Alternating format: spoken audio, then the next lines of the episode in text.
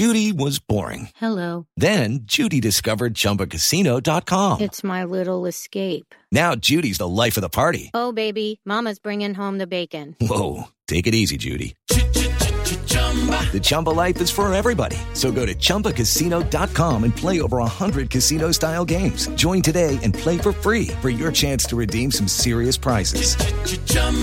ChumbaCasino.com. No purchase necessary. Void where prohibited by law. 18 plus terms and conditions apply. See website for details.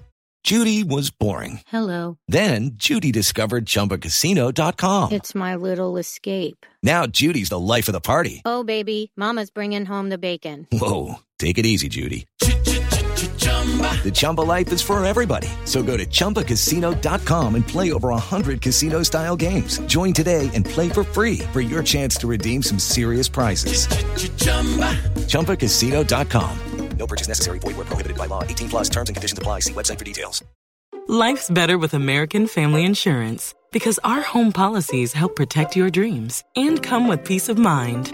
Save up to 25% by bundling home, auto, and life. American Family Insurance. Get a quote, find an agent at amfam.com. Products not available in every state. Discounts may not apply to all coverages on an auto or home policy. Discounts do not apply to life insurance policies. Visit amfam.com to learn how discounts may apply to you. American Family Mutual Insurance Company SI and its operating companies American Family Life Insurance Company 6000 American Parkway, Madison, Wisconsin.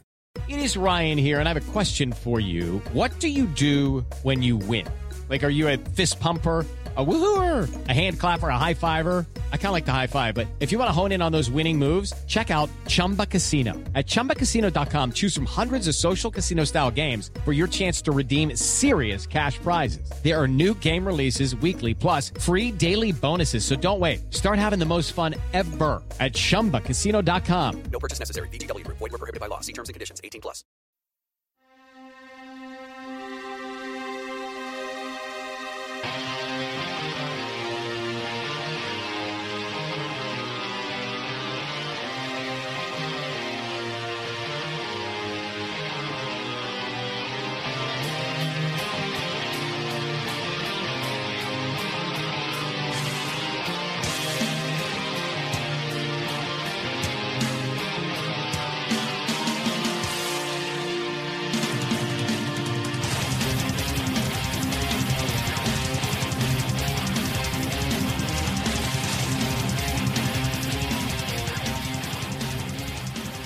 Ahoy Mets fans!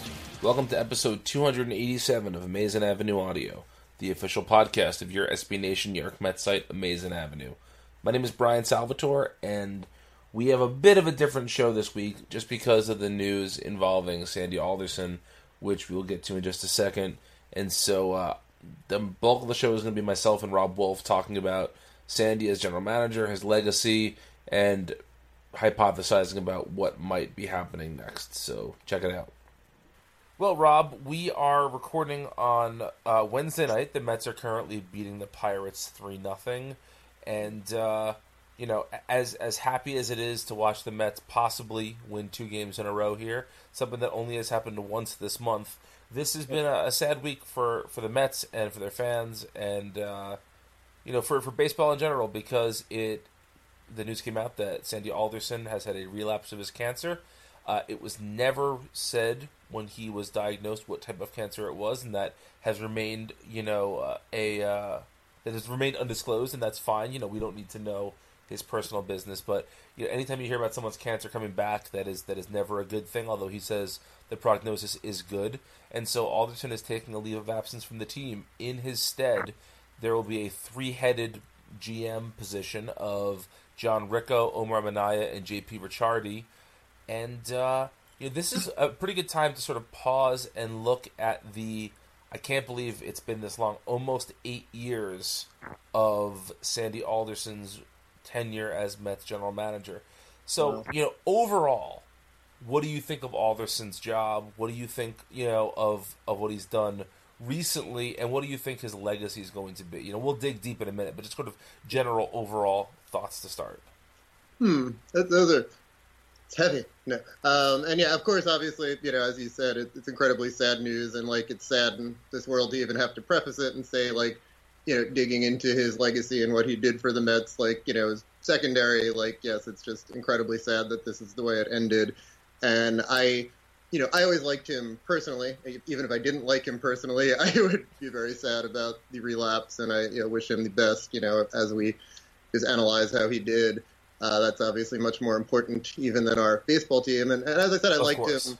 I, I liked him personally. Uh, I liked, you know, I liked the occasional sarcastic comments and kind of digs at the Met fans and and the Mets at Panic City. You know, I, you know, it, I love this team. You know, probably to an unhealthy degree, but it is still just baseball. And you know, sometimes I, I, I enjoyed his, you know. I, I got a kick out of people taking it like he was dismissive or didn't care that much. I mean, obviously, this is a man who cared about do excellence and doing a good job and winning, even if you know that's not you know what we're looking at now. And you know, and obviously he was you know seemed so upset about that at a time when he you know really only needs to worry about his health.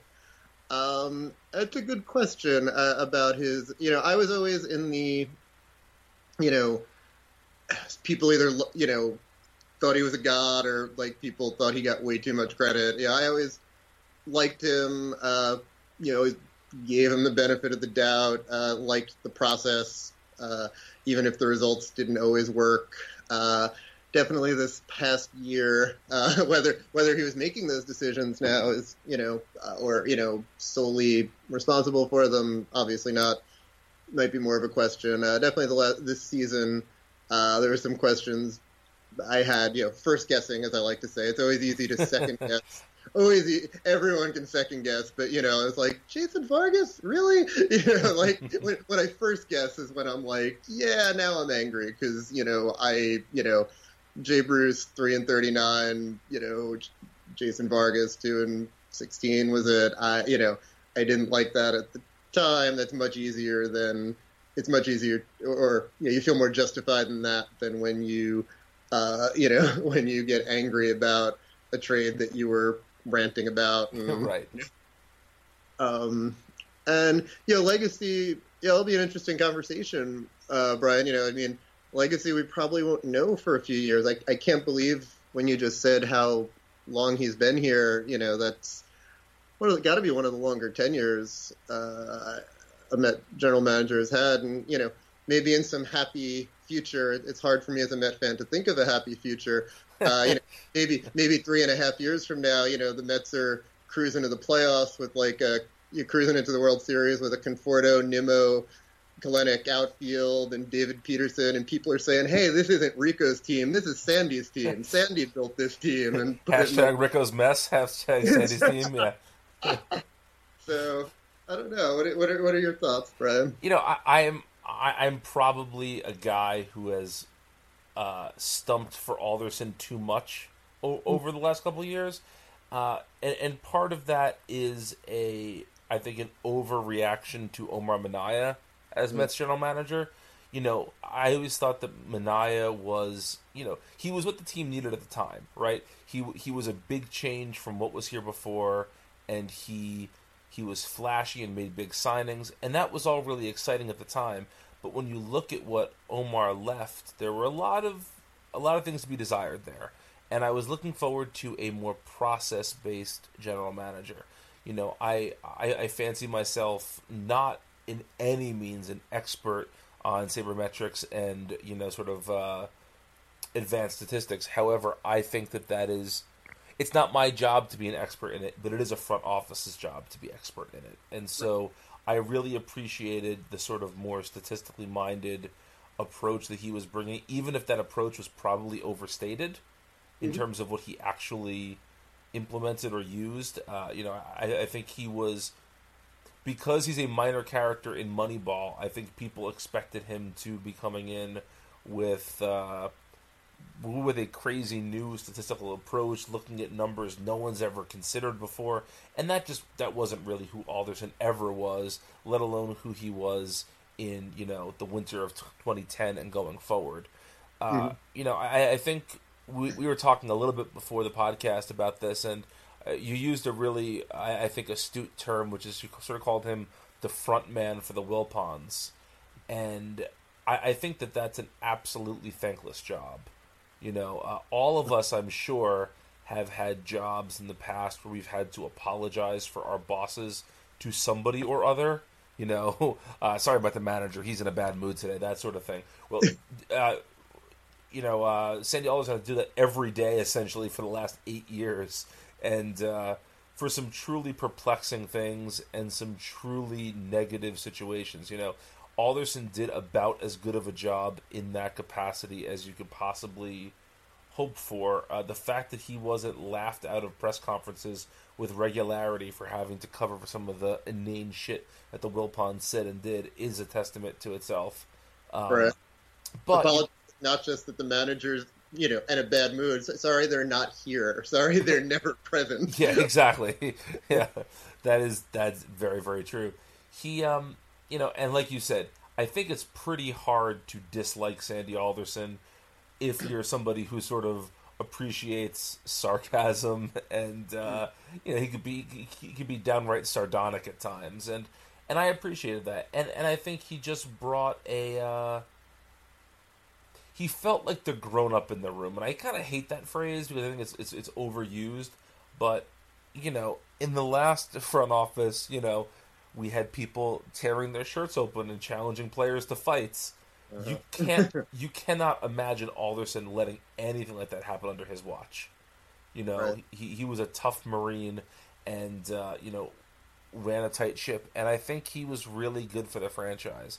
You know, just just on on a very very superficial level to get Noah Syndergaard and Zack Wheeler on this team. If you're just looking at those two moves, those were huge deals at the time absolutely gigantic, uh, and he did so without with, without sacrificing the farm. You know, I look nobody loved R. A. Dickey more than I did. You know, my wife was pregnant during the ascension of R. A. Dickey, and I kept joking if it was a boy, we are going to name it R. A. And you know, she didn't take too kindly to that, but you know. Uh, It's a fun first name, you know. Robert and uh, Salvatore. exactly. That works, right? yeah. But uh, you know, it's uh, but it was, you know, trading Dickey at the time was probably not the most popular move, but look what it got us. You know, not just Syndergaard, not just Travis d'Arnaud, but John Buck also. You know, that that was an absolutely masterful trade. The fact that he got Zack Wheeler, who's pitching now, right now, for for set for six months, four months, whatever it was, of uh, Carlos Beltran, was you know again just a masterstroke. The fact, two and a half, right? I mean, it- probably two and a half. I'm sorry to yeah, interrupt you. I no, it's it was fine, yeah, The deadline.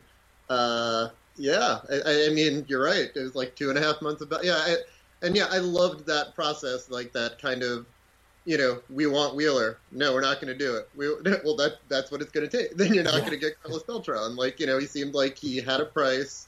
You know, he had an idea, and he stuck with it. And you know, maybe at certain times that was a detriment, but yeah, in those trade negotiations, that seemed, you know, perfect. Like, yeah, it was. It just seemed like good process and strong leadership. And yeah, yeah. and and even getting Yoenis Cespedes, you know that that was not.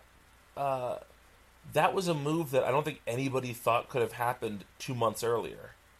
and Yeah. and Alderson pulled it off. You know, again, I, I know there are people on the site like uh, I and Lucas Vlahos is one who who still thinks that we overpaid for Cespedes uh, with with Michael Fulmer, and I, I can respect that position, even if I uh, somewhat disagree with it. I, I just think that in the position the Mets were in, they saw they had a window, they had to take advantage of that window, and one extra good starting pitcher wasn't going to be the the player that was going to push them over the edge. They needed a power hitter, and they got that in Cespedes. And again, whether you can talk about the long term uh, merits of it, the Mets reached the postseason two times in a row, two back to back seasons. The first time in their history, they uh, sorry, the second time in their history they'd ever done that. You know, and you can credit Cespedes with a lot of that. That's Yep. a uh, that, that that's an important trade. So I think just on the trades, Alderson's legacy is relatively sound. I think free agent wise, it's been a very different story. Yes. Yes, I, I would say the trades. Yeah, I couldn't agree with you more. You know, I was a big fan of the Cespedes trade, and I, you know, I, again, like it's going against saying process when when you you, you look at the end result and the playoffs twice, but it, it, was true, and it was you know I mean I you know I was at I always tell people I was at that 18 inning Cardinal game in St. Louis uh, where Keith you know was sighing all over the place watching the offense flail about, and you know we had a shot and you know we took it, and yeah I mean you know, and that seems to be, have been the approach they've taken the last couple of years. I mean, this year, uh, you know, you know, John Oliver calls uh, calls our current national nightmare stupid Watergate. Yeah. Uh, I, I, was thinking of this early this year as like stupid 2015 because I was like, oh, I, I, was like, the pitching's good, but we still can't freaking hit. And like, you know, it just, but it felt like if they hung around more, they probably would be. And yeah, I hate to ever root against my team, but um I'm kind of grateful in a way they haven't because it, it's you know th- this would not be a time to sell off more um, and be tempted to you know be, be tempted like we were in the uh, you know Kris Benson Victor Zambrano like oh we're we're kind of close let's let's go for it again uh, you know that seemed to be what they've tried to do the last few years and you know I I know that some people look at that as giving Sandy an excuse but you know that seems like budgetary and this like kind of malleable you know, non uh, non-specific budget. You know, having said that, you're right. The free agency piece of it, where they were allowed to spend, did not did not go as well uh, for Sandy. The trades absolutely farm system is kind of as we touched on earlier. Maybe the jury's a little out. Uh, you know, it seems like depth is a huge issue. Obviously, the system's not ranked incredibly highly, but you know, a lot of the bigger pieces, a lot of the higher draft picks, Conforto, you know, Nimmo was scoffed at, you know, or like, you know, we, as we discussed in the earlier podcast, like fourth outfielder, looks like that might come through a little better uh, than than we thought. Uh, Cecchini, not so much.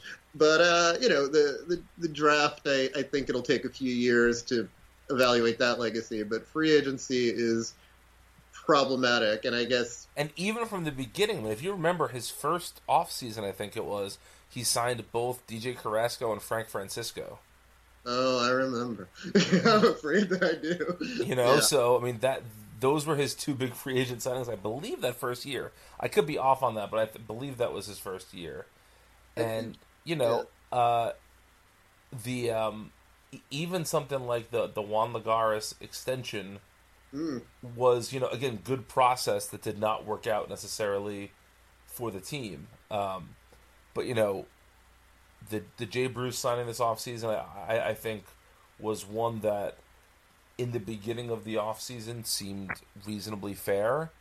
And then mm-hmm. as the prices continued to drop, it seemed like an incredible overpay. But you know, again, that's what you get for for signing somebody, you know, pretty early out of the chute but True. Alderson was able to make up for it in a way with uh, with signing Frazier for such a small contract. And obviously, Frazier has not been great this season, but I, I think I think if you had told me in October that Frazier would get what he got for two years, I would never have believed you.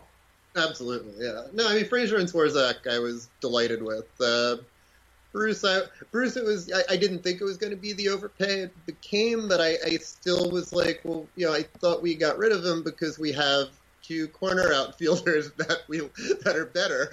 Um, and, you know, obviously Cespedes is hurt, but you know, it just it just seemed to indicate this, like, you know, playing people out of position, and oh yeah, we'll just put Conforto in center, or you know, then it made me worried.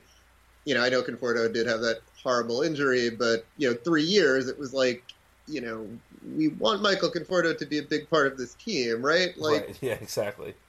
You know, I mean, you know, you know, who knows? You know, these again. That's the whole point. I think of like second guessing, or you know, I was all in on Cain, and you know, it's easy to look at Cain and say like, see, I was right. You know, on the other hand, if we sign Lorenzo Cain, you know, we probably trade Brandon Nimmo in the offseason for like Josh Harrison, or you know, or just we don't have this wonderful you know development of Nimmo. Um, you know, who knows? Maybe he replaces Cespedes when he gets hurt, and where we have, you know, a, a plethora of all-star outfielders. But you know, you, you just you never know. Um, right. But but yeah, as far as you know, and then I, I guess it gets back to you. You said you're a big Alderson, you know fan or I don't want to use the word apologist because I don't think he needed that. I think he you know especially early on I was delighted with the job he did, and I I, I think it was uh, I think you put it very aptly that like he was a necessary piece and like an adult in the room and brought some stability and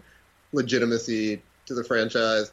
Um, I probably was a bit of an apologist. I feel I feel like it's one of those, you know, you could if you it's almost like chicken or the egg. It's like I oh he made those you know Carrasco Francisco signings because of the budget because of the Wilpons. Like if you want to be uh, you know an apologist, you quote unquote you can look at those signings and be very oh it's because they're not giving him a budget, but they they gave him you know as other people have rightly pointed out, like, you know, the, the Brewers, the Dodgers, teams like that, you know, they're they're finding diamonds in the rough without, you know, right. And yeah. where were those signings? Like, that's kind of like, why are we just like a house for wayward veterans, wayward washed up veterans? Like, why why are we not like unearthing the Max Muncies and Jesus Aguilars of, you know, I don't know, of the world?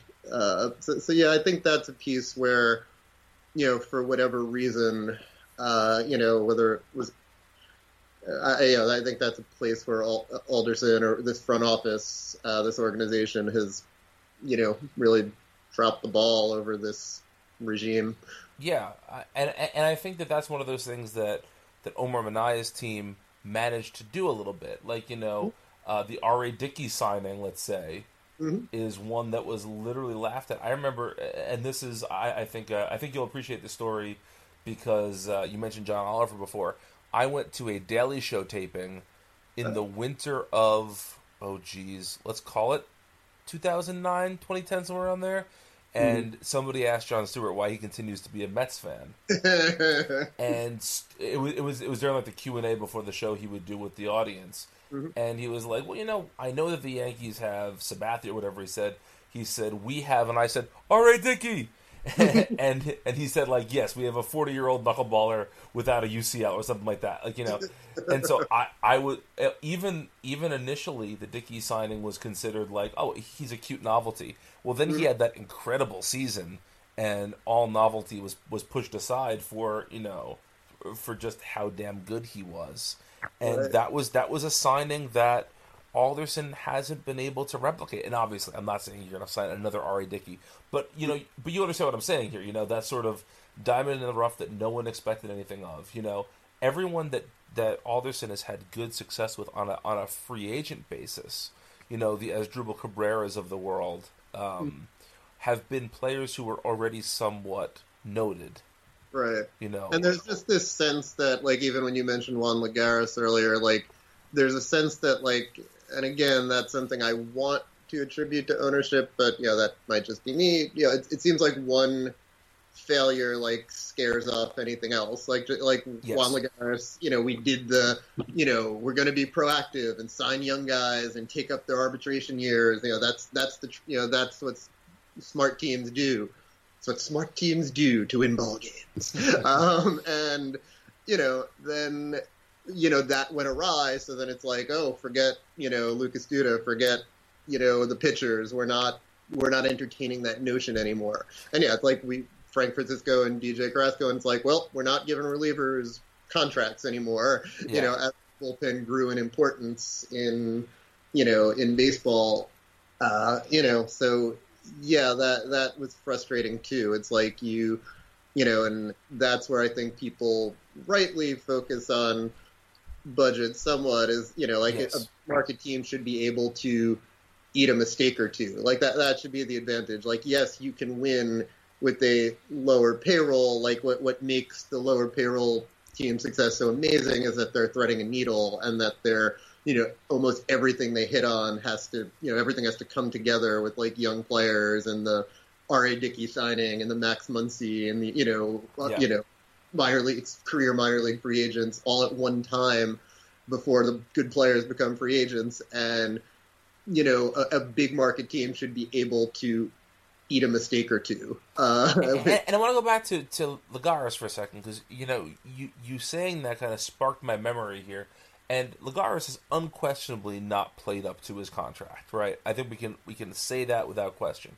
However, I will say that until recently, nobody ever gave him the chance to play up to his contract. Hmm. He was always jerked around in terms of playing time, and you know there was the hashtag Free Lagares movement a couple of years ago. You know because he was just because Terry Collins just did not want to play him every day in center field, and I wonder if that would was a move that Alderson could have got some credit for if the if the on field product had been or if the if the on field manager had more followed sort of the way he constructed the team. Yeah. Yeah, and all that information last year about like, you know, having possibly wanted to get rid of Collins earlier. I mean, that's a, that's a tough scenario, you know, to be in if that's true. Like, you know, if you're not you know, if you know the manager is kind of buddies with the owner and uh, protected and like, yeah, you're having a hard time getting him to follow through with uh, what you want. I mean, yeah, you know, and with Lagares and you know, yeah, I don't know. It just seems like we identify his skill and then it's like not enough. It's like he's an elite defensive player, you know, but then you give him a contract and it's like, why isn't he suddenly hitting 300 also? His bat Right, can't yeah. because of his bat. And it's like, well, you know, he was a, you know, I forget, you know, like, you know, he was like a four and a half war player, you know, just on his defense. You know, that's why you gave him this contract. Enjoy that and let him play and let him develop. Like, you know, I feel like we're watching it a little, you know, a little bit with Rosario, Rosario now. It's, you know, like, oh, he's not hitting like, you know, like Lindor and Correa out of the gate. He was the top prospect in baseball. It's like, well, yeah, I mean, I'm, you know, I was hoping for more, but you know, I'm also cognizant that he's, you know, 22, 23 and developing and is the, the best defensive shortstop we've had in some time. Right. You know, appreciate that. um, and, And not only that, but this team has a history of light hitting, good glove shortstops. I mean, you and I are approximately the same age. When the Mets went to the World Series, who was their shortstop? Rafael Santana, and then uh, well, well, Rey Ordonez, who got hurt, Right. Mike. um, yeah, no, I mean, I don't ever remember. Yeah, actually, when we traded for Mike Bordick, I was like, wow, it's, it's the number of home runs that guy has. How about that? um, But yeah, I mean, Jose Reyes was really the first, like, you know, defensive and offensive star of my Mets uh, fandom at shortstop. Well, there was there was the uh, failed Howard Johnson experiment. Oh, yes, there was. I'm sorry. but uh, well, you said defensive and offensive. Howard Johnson just an offensive. Uh, that is true. but yeah, you know, it's um, it, it's you know, it, it's a real shame. I want to I want to shift our conversation to, to to two areas here. The first one I want to talk about is you know Alderson has said that he is taking a leave of absence. He did not say that he is retiring or that he is leaving the team. Although he did say that he does not know if because of health or merit he should return. So I know that they're not going to fire Alderson when he has cancer. That's not going to happen. Do you think Sandy Alderson's days as GM are effectively over? Uh, yes. I'd be pretty surprised if, uh, you know, I mean, unless we're talking about coming back to, you know, hand over the reins to someone formally. Like, I, I just can't imagine, you know, him coming back. I think it provides a conven, you know, I don't want to say again convenience a, a horrible word to use given the given the scenario, but like I, I think it, you know, it it felt like you know this season was you know obviously has not been what they hoped and drew up, and that it could have been drawing to that kind of crescendo. And you know, there are obviously there's reports coming out now that, well, yeah, partly because of may- maybe not solely because of health, that you know Ricco that, that we had our Cerberus, uh, you know, three-headed GM uh, in there, you know, planning moves and bringing it to Sandy. So it, it just seems like I just hope that I, you know, I hope that in time, you know, people respect and appreciate. You know, you mentioned, you know, Chris mentioned on the podcast, uh, you know, one or two weeks ago, like, know, they went to a World Series, and and you mentioned at the top, they went, they went to the playoffs two straight years. Uh, you know, I, I hope that people will look back and appreciate, you know, what he did for restoring some stability and respect to the franchise and leading them to some success. I mean, you know, you know, we're it's. I know we lost the World Series in a particularly you know painful fashion, but you know that's still a, an incredibly successful year. I mean, if you told me before 2015 your season's going to end and your your your team's going to make the World Series, I've just been like, great, sign me up. Yeah, absolutely. You know, so he, I mean, the team had you know some success, uh, you know, and it was at, at a time when you know it led it to success, starting at a time when it was you know pretty near rock bottom, and and like you said, there, that there were just a lot of you know holes that the previous regime had left. So, yeah, I hope he's remembered well, but I don't I don't see him coming back. I mean, you know, he sound, you know, he obviously sounded like he's a, yeah, as you said, he's a Marine, and he, uh, yeah, I, I feel like he probably feels a sense of I did not accomplish my goal here, but you know, I don't know that I deep down would he want to come back if there's a chance. I mean, I, I just don't think so. I think you know, I just hope that we wind up, you know, again, I hate saying I hope the team does poorly, but I hope you know either they, they do so poorly or like that that, that there's some need to if, if, we're going to move on that like we hire another real GM. I mean, I know John Ricco and JP Ricciardi and Omar I all have experience in this field, and I don't. So who the hell am I to talk? But you know, it seems like time to go in another different direction. I, I guess is what I'm saying is, you know, I, I do, I think, have more of a now that we're talking and having this conversation. I think I have even more of a reserve of like appreciation and respect for Sandy that I appreciated. I think at the top I was kind of like, ah, I was kind of in the middle. You know, people loved him too much or hated him too much, but I, I think I really did, you know, really did like him, and uh, you know, I appreciated feeling that someone was in charge. Uh, even if that wasn't the case the last in, the, in, the, in this past off season or during this season uh, um, alone. I, I hope they, you know, recapture that, or you know, or obviously the elephant in the room. I hope you know, you know, that person is not Jeff Wilpon, but uh, yeah. I guess there's really nothing we can do about that. Yeah. What do you think? Do you? Uh, I, I, don't. I don't think he's coming back either. I, I think it would be really nice if he could, mm-hmm. but you know, cancer's a scary word, and even if you beat it, I don't know if you want to necessarily get back into the grind of of uh, of such a high stress job. You know, I could see the Mets bringing him back in a lesser capacity. Mm. You know, call him a special assistant to the general manager and let him scout for you, or let him, you know, advise without the sort of day to day stress of being the GM. Yeah, that sounds smart. Yeah, we'll see. You know, and then I guess the the place that, that will wrap up this conversation is just looking ahead a little bit to the Cerberus, as you called it, uh, general management team. You know, I, I have to say I, I'm a bit of a John Ricco mark, if only because we both are from the same tiny town in New Jersey and our moms are friends.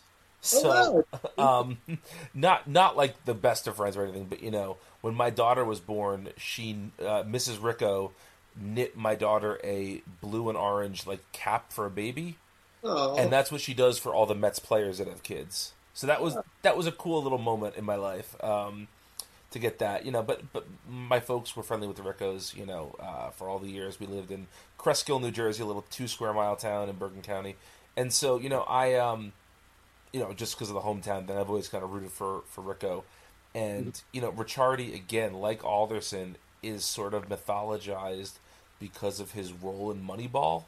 Mm-hmm. You know, uh, for those that have only seen the film, J.P. Ricciardi, along with um, oh, who was the who who was with the Mets and now is the running the Browns. Deepa, Paul DePodesta. Paul DePodesta. DePodesta. Couldn't uh, totally blank on his name there. The two of them were kind of rolled into the Jonah Hill character from the film, mm-hmm. but you know, uh, DePodesta was was sort of the bigger name in the book, but Ricciardi was one of the rising stars of that front office, and when both of them came over with Alderson, it just seemed like they're putting the band back together. You know, this is going to be this is going to be huge. And then DePodesta departed, and Ricciardi stayed in the background, which is probably smart after his disaster of a time as the Toronto general manager. You know, he, he, he came in with a lot of fanfare.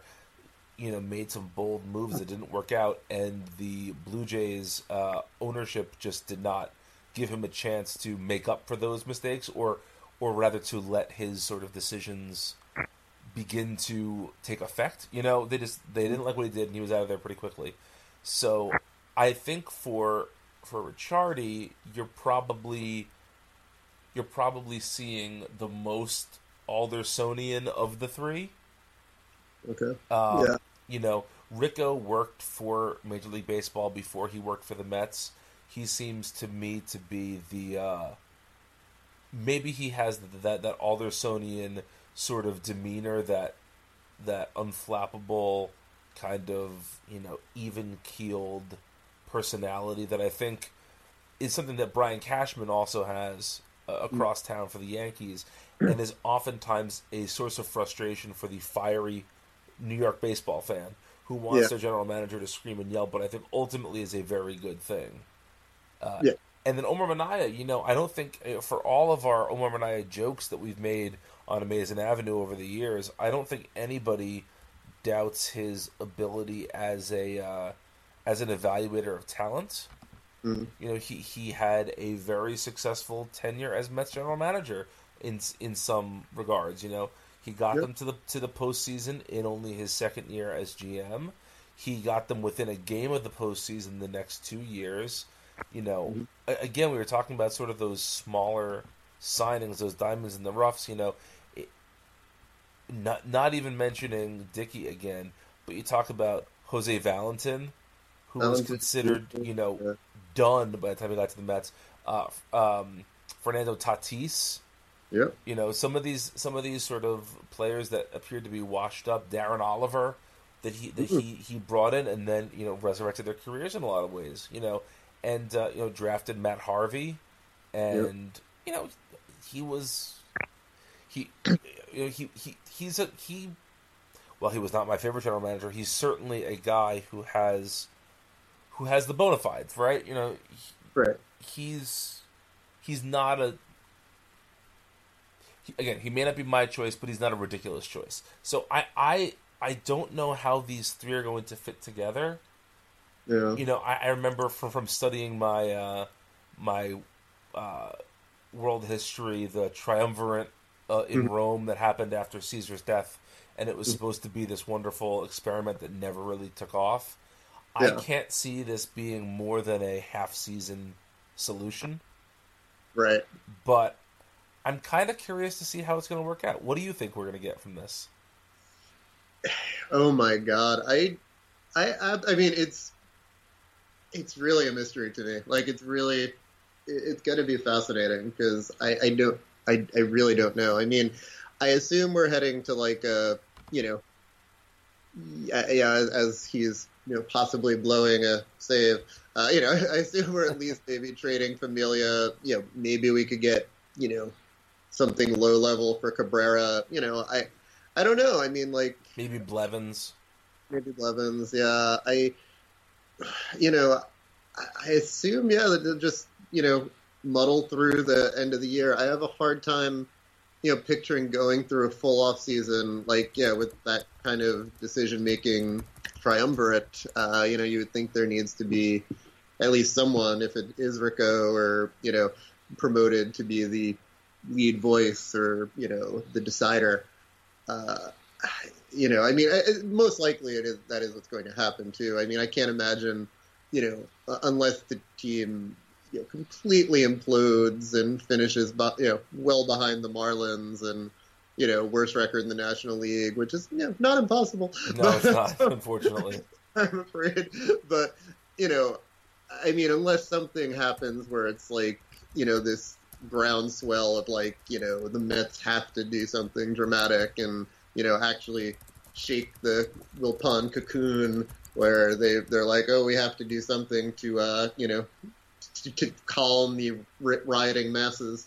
Uh, you know, it'll probably be one of one of those three, and you know, or you know, they will keep it as a status quo. Um, you know, I, I don't like to be a you know dictatorial-minded person, but it does seem like you know, does seem like the kind of role where there should be one person in charge. I mean, I have no problem with you know them having lieutenants or you know other voices, uh, but you know some clarity in that if, if it's going to be the three of them uh, would seem kind of necessary. No.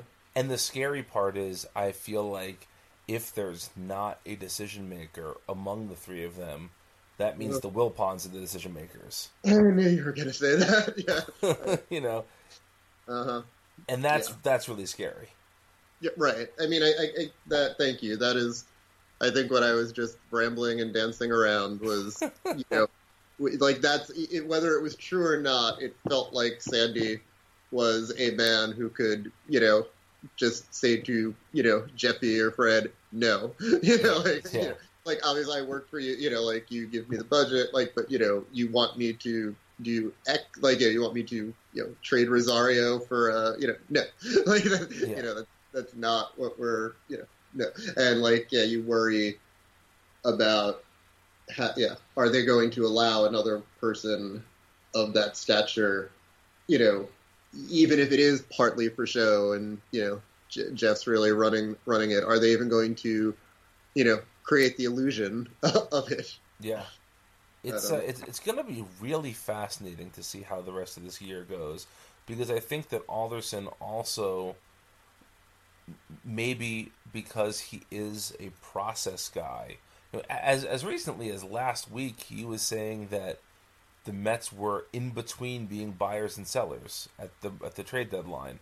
And I think for anyone watching the games that sounds absurd, but if you believe in your process and you've run the numbers and you look at the talent this team has, you can be more patient if you're a true believer in what you've put together.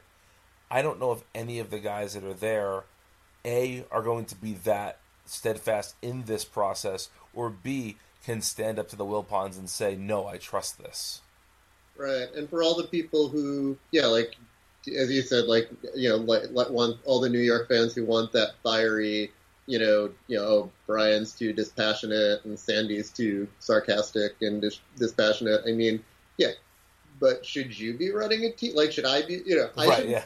team. Like, you know, like, God damn it, he blew a second straight save. Cut him. Just Yeah. cut him. You know, you know my, my wife will be watching a game. You know, I, I told her she's a Cardinal fan. Like, you know, they'll walk with the bases, you know, they'll like walk the two batters in a row. She's like, get him out of there. Get the guy. I'm like, see, this is why we don't run a team. Like, you need to, you know, as hard as it is, you need to sit back and, you know, yeah, trust trust the process. You need Right. to evaluate, you know, that's something I always had faith in Sandy doing, maybe to a fault. Like I, I you know, I, but I prefer that fault to, like, yeah, the knee jerk, like, you know, Kazmir for Zambrano, you know, like the the, you know, the making a spur, like what felt very clearly like a spur of the moment decision of like, nope, we're, we we could go for it. Like, did you really think this through? or you know, like, is it, and I, you know, I, I know I might be looking at results like that year didn't work out. You know, if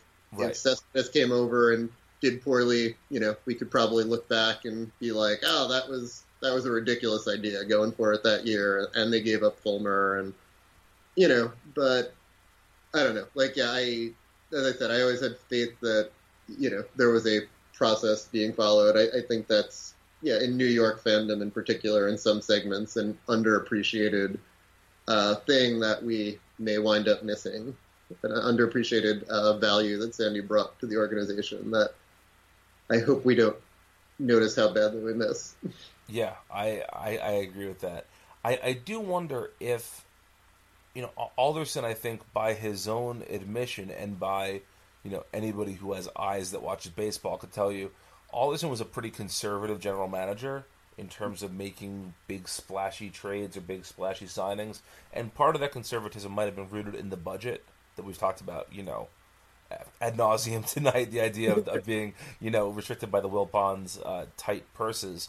But I wonder if this three-headed beast will manage will be less conservative, especially because, you know, the the Wilpons seem particularly interested in making a splash every now and then, Mm. and I wonder if that will be uh, to their detriment in terms of will one of these guys, especially if they know they're probably not going to be doing this exact job next year, does that make you more willing to trade a deGrom or a Syndergaard or a Conforto or a Nimmo? Right. I hope That- not. I hope not. Yeah, I, I hope uh, Omar works his, you know, opening the purse book devil magic, and uh, you know, it's, it's Manny Machado is coming to town. I, I know that's not happening, but you know, I, I, that's probably deep down why anyone would still have positive Omar feelings, right? Like he'll get him to spend. Yeah. E- even though you know people forget he he got them to spend Bernie Madoff money. that is true. you know so that's a that's quite a different situation. Um i i think the sort of the consensus that i've that i'm seeing us come to here is that i think we were we were fans of alderson and we recognize that you can't really talk about his legacy without talking about how the wilpons meddled meddled in it. And because of that we'll never really know how good or bad of a general manager he will be until somebody writes the tell-all book in a few years. Yeah, that's that'll be a bestseller. I'll I'll be online to buy it. Whoever uh, whoever turns that one out. Yeah, and uh, you know, I, I think this goes without saying, but you know, uh, get well soon, Sandy Alderson. Uh, you know, we all hope that he beats this and that he that he you know lives a healthy and long life with or without the Mets doesn't matter. We just want him to uh, we just want him to get well soon. Absolutely. Yeah.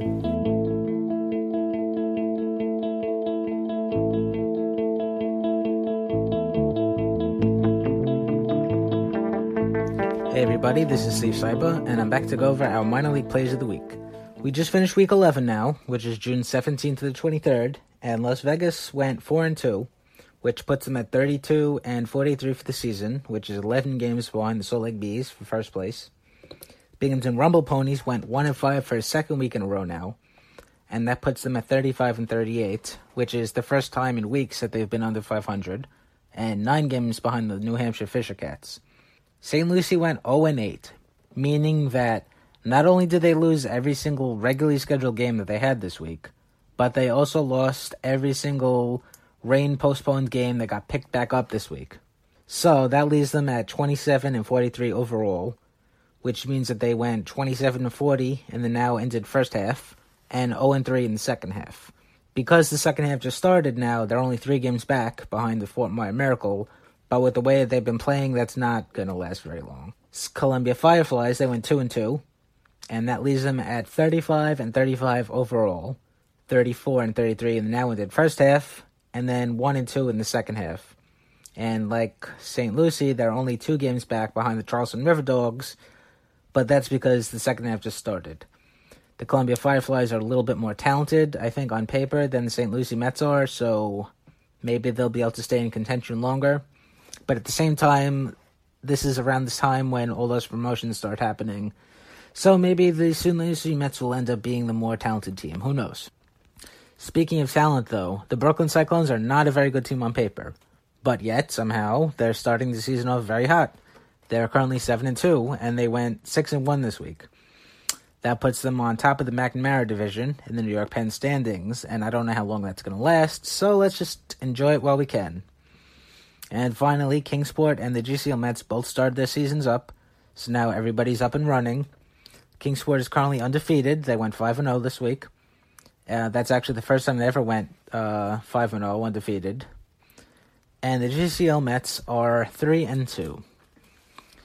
So that brings us to the pitcher of the week, and that individual is Binghamton Rumble Ponies right-hander Nabil Crismatt.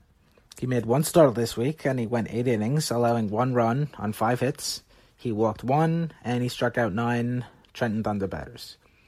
Crismatt quietly had a strong season 2017. He posted a 3.95 ERA in 145 and two-thirds innings for St. Lucie last year. Um, and he led the entire Florida State League with 142 strikeouts. This year, he's having another solid season. Uh, through 81.1 innings, he has a 3.43 ERA. He's allowed 41 hits, he's walked 28, and he struck out 82. So if the season ended right now with those same kind of numbers stretched over 150 innings or so, you know, a full season, on paper, that probably would be, you know, a top prospect in the system. That raises a question, though. Is Crismatt a top 10 guy? And that's a much harder question to, to answer. Uh, similar to Corey Oswalt last year, the numbers might be shiny, but then when you look under the hood, mm, not so much. Crismatt isn't an overpowering guy. He relies more on moxie and guile than brute strength. His fastball is only fringed average to average, sits in the high 80s to low 90s. It has some sink to it, so he gets above average ground ball rates, and he gets a lot of weak contact, and is able to limit home runs. Uh, through his 14 starts this year, he has a 47.7% ground ball rate, he has a 25% infield fly ball rate, and he has a .66 home run per nine rate. His primary weapon is an above average changeup. Uh, it's a pitch that sits about 80 miles per hour or so, so that's roughly 10 miles per hour differential from his fastball. And it has slight sudden drop, and he complements that with a slider and a loopy 12 to 6 curveball. He mixes all those pitches in. Um, he's comfortable throwing all of them in any count, but with the exception of the change, none of them are particularly good. The slider and the curveball, they serve their purpose, you know, changing eye levels of batters and giving hitters something else to think about, but they're not really pitches that are going to put batters away. So without a blazing fastball and really possessing only that one above average secondary pitch, Crismatt's been able to climb the minor league ladder and, and thrive at times thanks to his above average control and command that he's exhibited pretty much his entire career. Over 448 and two thirds professional innings, so that spans all the way from the Dominican Summer League to the Eastern League this year. He has a cumulative 2.3 walk per nine rate.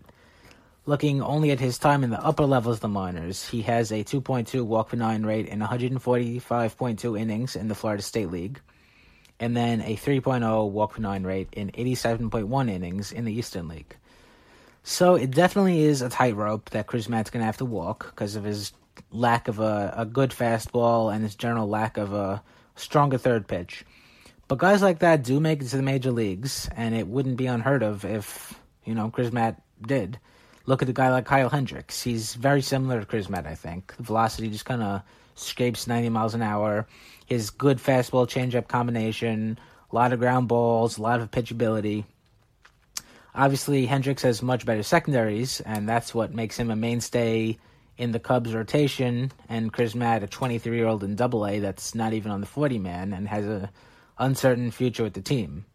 Um, Crismatt's actually going to be a minor league free agent at the end of the season, so it'll be interesting to see what the Mets do here.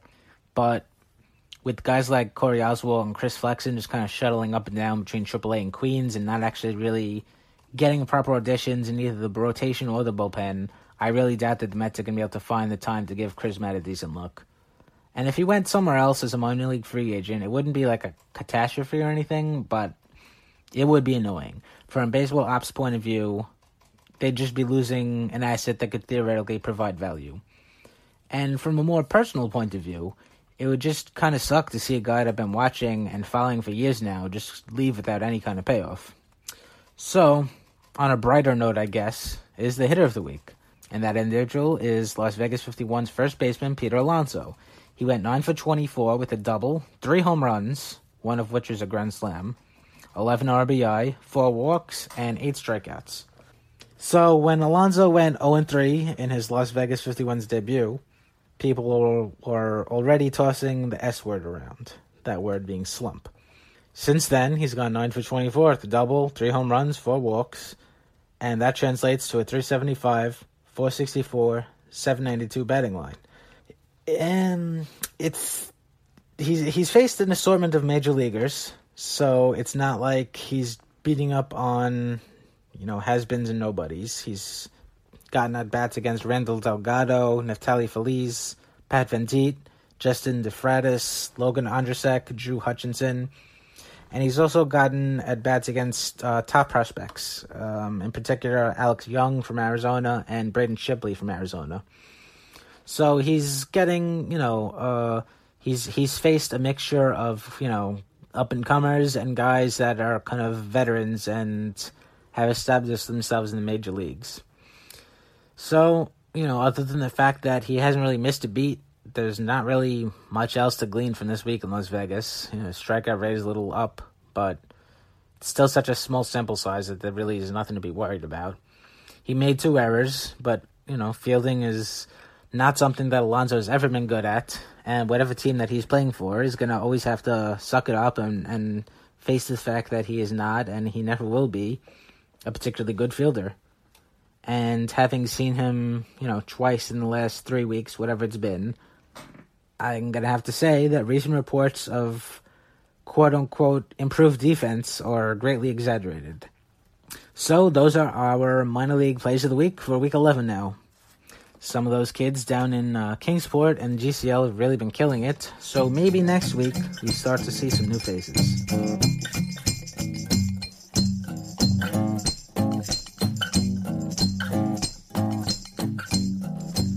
Hello, this is Aaron York for Amazin' Avenue Audio, and I am recording this on a Wednesday afternoon. The Mets just broke their seven game losing streak with a walk off win. It was Wilmer Flores once again, line drive down the left field line. Looks like it might have hit the umpire's leg, but it's a fair ball either way. And, uh, and the Mets won a game and in dramatic fashion on the same day that Sandy Alderson said that he was going to step down as general manager and hopefully he uh, is able to get healthy as his, his cancer has re- returned and it's a really sad situation. It doesn't look like he's going to be the general manager of the team again, even said so himself. He said it might not make sense to come back when I'm healthy, uh, as it looks like the team might be getting ready to move on from him. With and now there's the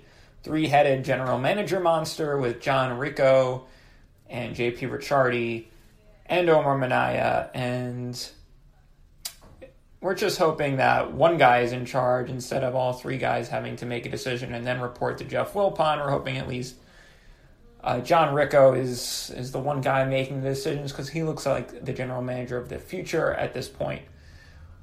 But what I really wanted to get into was a couple incidents from last night. One happened in the Mets game, one happened in Washington's game in Tampa with uh, unwritten rule stuff, and both of them were a little absurd. For the Mets, we had Josh Harrison sliding into second base, uh, successfully breaking up the double play because as Asdrubal Cabrera kind of hesitated and looked like he tweaked something a little bit. But uh, he jumped over Harrison and then waited until he landed to throw the ball. And by that time, it was too late to complete the double play. And uh, this was at an important juncture of the game where it looked like Pittsburgh was going to take the, or, or they could have taken the lead. So it was, it was a big play. Jeurys Familia on the mound looked like he was the one shouting at Harrison. It drove Ron Darling, Keith Hernandez nuts because uh, back in their day and, and really back in our day, back in the, the present day, this is a it's a good slide. He he made a legal slide he slid to the base. He stayed on the base. You're allowed to make contact with the fielder and disrupt the double play if you do if you do those things. So good for Josh Harrison and good for Asdrubal Cabrera for recognizing that it was a legal slide and uh, and, and it looked like Familia was the only person who really wasn't okay with it. Maybe he saw uh, when uh, he saw Cabrera land awkwardly and thought that he got hurt by Harrison, but uh, I, I, on one side of things, I'm glad to see uh, glad to see Familia stick up for his teammate, even if it was misguided. And uh, but I'm and I'm glad that most of the players recognize that it was a legal play because I agree with Keith and Ron on one point, and that is that baseball should still be a physical game, at least at second base and maybe some of the time at home plate. But when guys are sliding in to break up double plays, it still should be a physical game, and uh, and even though there is, there is a, play, a rule at second base, you could still be physical as long as you slide to the base. That's the the number one guy, thing guys are going to be taught going forward. Is just you slide to the base, you're allowed to make contact with the guy, and you're still allowed to be physical as long as you don't overslide that base. And uh, and that's what Josh Harrison did. So that's a good play there, and it was and it was uh and I like to point to plays like that every time I hear people complain about the the uh, slide rule at second base because that's an example of how the game could still be physical and you could still play it legally and try not to break anyone's leg. So uh, it was it was also interesting because Keith and Ron then got angry that, Asdrubal Cabrera for for uh, fraternizing with the enemy. He went over and gave Josh Harrison a hug, said everything's okay, and it's another thing that that old guys and I'll throw myself in that group will get upset at guys getting too buddy buddy with the opposition. It doesn't happen in in baseball as much as much as it does in the NBA these days with guys being friends with each other and other teams and then wanting to go and form teams with those guys that they're already friends with. It's one of the biggest uh, differences between Michael Jordan's era and today's game, where back in the day, Michael Jordan used to just want to kill everyone and he didn't really have any friends, or at least it didn't seem like it. And nowadays, you have all the banana boat crew with LeBron James and Chris Paul, and I don't even know who's in the whole thing, but there's like five guys. Uh, they, you know, it was part of the. I think three of them were the the crew that met up in Miami with Wade and Bosh. So the point is that that uh that you know nowadays guys are friends with guys on other teams, and that's okay as long as they play hard. Between the lines, which it looks like Asdrubal Cabrera and Josh Harrison do, especially Harrison. He's known for playing really hard and, and not giving up on the base pass, and that's why he was a target for the Mets to trade for this summer. But fortunately, this summer, this winter, but fortunately they, they didn't do that because they probably would have had to part with Brandon Nimmo, who has somehow turned into a superstar. But we've already talked about that on this podcast. So uh, the point is, it really, it really wasn't a big deal that Asdrubal Cabrera put his arm around Josh Harrison. The important thing is that nobody threw a punch in this uh, that would have been ridiculous, and that nobody got hurt, which also would have been silly. So uh, I thought that had a positive outcome. Even though I'll say this again, I can't stand when the when the bullpen's empty. I get why guys have to come on the field because if they don't, it's like one guy on offense against nine guys on defense. You need to come back your guy up, but there's no point once the bench is empty. Uh, there's no point for the bullpen guys. They always get there super late. They're always like running in, like trying to get be part of the action, acting like they're part of the team. I get that they're part of the team, but there's no reason for them to be on the field and just adding to what could be a dangerous situation. So MLB needs a rule where if guys come out of the bullpen in a situation like that, they should get suspended. Anyway, moving on to the Washington Nationals situation. They were playing the Tampa Bay Rays, and apparently in a previous game, Michael Taylor stole a base when he was up by too many runs, as dictated by the unwritten rules of baseball, which uh, is just ridiculous, especially in a timed, not a, not a timed game. Baseball has no clock, in case you haven't noticed yet. There is no clock in baseball, and that means that you can never be too many runs ahead. I mean, the Mets were, I don't know how far Washington was ahead in this game where Michael Taylor stole a base, but we've seen Mets blow the Mets blow big leads this year, so I can't blame Michael Taylor for trying to steal a base, even though Washington's bullpen is really really good. You, I don't blame him, especially being a fantasy uh, fantasy baseball fan. You uh, you know you like to see guys guys put up stats even when their team's ahead. So Anyway, Sergio Romo, maybe some other Rays as well, took exception, but we know Romo did because after he struck out Taylor to end the game on Tuesday night, he started yapping at him, and Taylor kind of looked like he ignored him, and then the bench is cleared, and um, and the, it was a it was uh, a lot to do about nothing, but this was a miniature fracas that got a little more physical than the one the Mets partook in. So uh, so it was interesting. We know Washington's got to be frustrated. They've been having a rough go of it lately. The Braves are starting to build up a little bit of a lead in the National League East.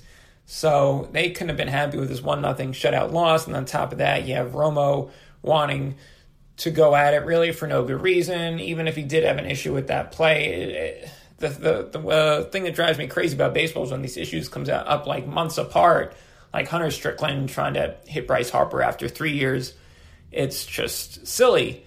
So, uh, so you know, Romo looked bad. I thought Michael Taylor handled it pretty maturely.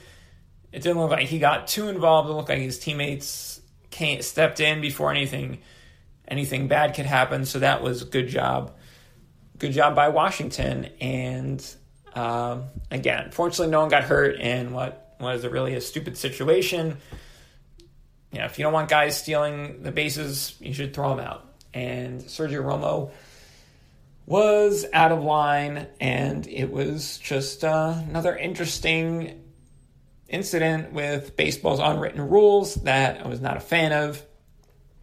Fortunately, in Tampa, they don't have the uh, bullpens all the way in the back, so maybe it wasn't a huge, uh, huge hike for the uh, bullpen guys because they, you know, they had to get in there. So that's that's like my number one pet peeve when guys come running out of the bullpen five minutes after the after the benches have cleared and be like, oh, I want to be part of it.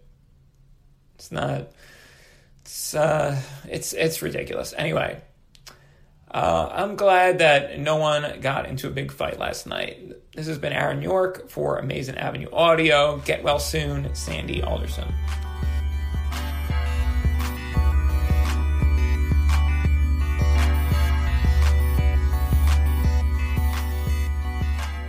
Amazin' Avenue listeners. Allison McCague here with another installment of our new segment, the Degrometer and the Nemometer, where we bring you um, updates on the performances of Jacob deGrom and Brandon Nimmo.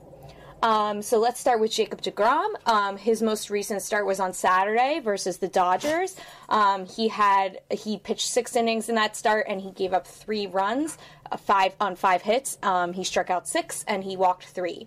Um, he battled through as is as is his mo when he didn't have his best stuff, um, but unfortunately, since the Mets are so hapless lately, he took the loss for that effort. Um, as Robert Gsellman had a meltdown in the bullpen in relief of deGrom. Um, it says something that one of deGrom's worst starts of the year um, was still a quality start and pretty much an average start for most pitchers across baseball. But unfortunately, he took the loss in that start.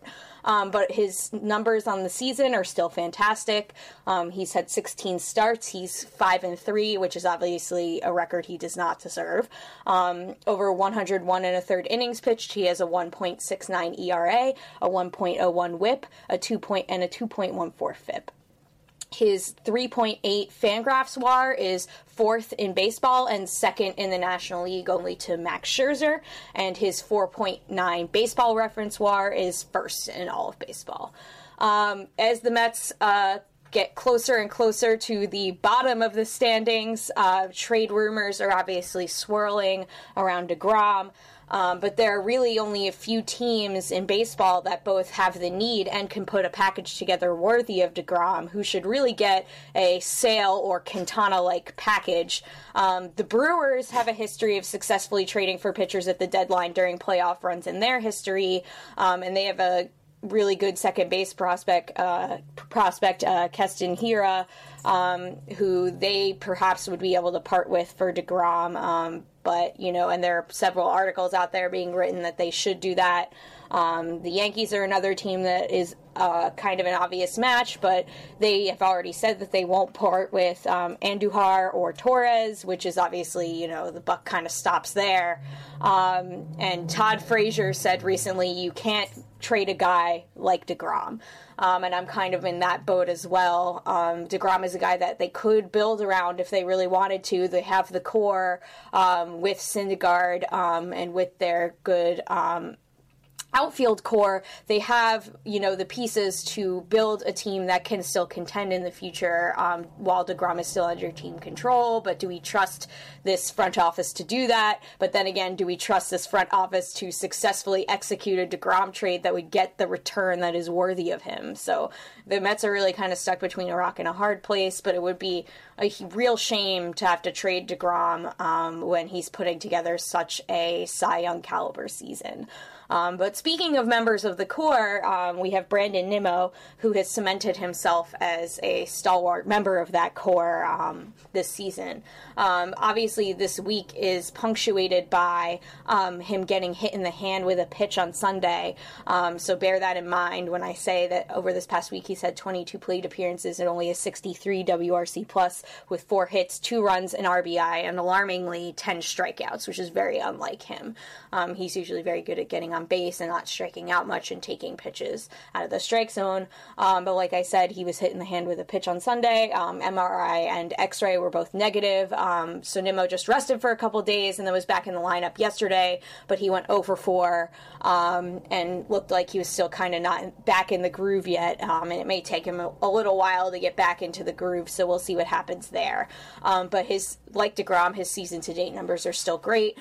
he's had 243 plate appearances. And he's slashing 276, 395, 557 with a 163 WRC plus. He has 12 home runs, 40 runs scored, 25 RBIs, and seven stolen bases. Um, his 2.7 Fangraphs WAR is eighth among outfielders, um, and he has 3.2 Baseball Reference WAR, and the 163 WRC plus he's posted so far in the year is fifth in baseball and fourth uh, for outfielders behind only Mike Trout, Mookie Betts, and JD Martinez, um, and he is one spot ahead of Aaron Judge, who was recently talked about as the face of baseball. But, you know, Brandon Nimmo's smiling face, I think, should maybe replace it, um, considering he's one spot ahead of him still.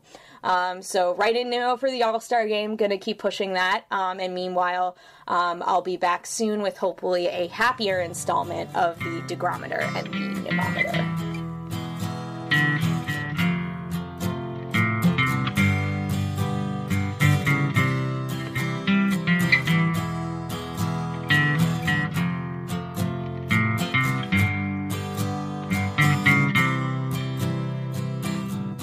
Well, folks, that does it for another installment of Amazin' Avenue Audio. Thank you so much for joining us. We truly appreciate it. You can go to amazinavenue.com to find all sorts of Mets news, analysis, and lots, lots more. You can also find Amazin' Avenue on Facebook, Twitter, and Instagram at Amazin' Avenue. You can go to blogtalkradio.com, to Apple Podcasts, or to Stitcher to grab this podcast. And uh, we really appreciate it if you rated, reviewed, and subscribed to it. Those things really help us quite a bit and uh, we thank you in advance for that. You can email the show podcast at amazinavenueaudio.com, and you can follow all of our contributors on Twitter. I am at Brian Nizanap, Rob is at W O L F F R R, Allison is at Petite PhD, Aaron is at Aaron P. York, and Steve is at Steve Sypa. Uh, you can also check me out. I was on a podcast, it's a brand new show. It is by a gentleman named Jack, who is a grad student at Iona College and uh, the show is called Home of the Hurt. You can go to homeofthehurt.wordpress.com slash podcast to hear the first episode, which I was very, very happy to be a part of. Uh, Jack's a great guy, and we had a lot of fun talking with the Mets. And uh, yeah, so next time we talk, hopefully the Mets will be in a better position uh, than they are in right now, which is just, you know, not that hard because it's just been so, so, so bad. But until next time, let's go Mets.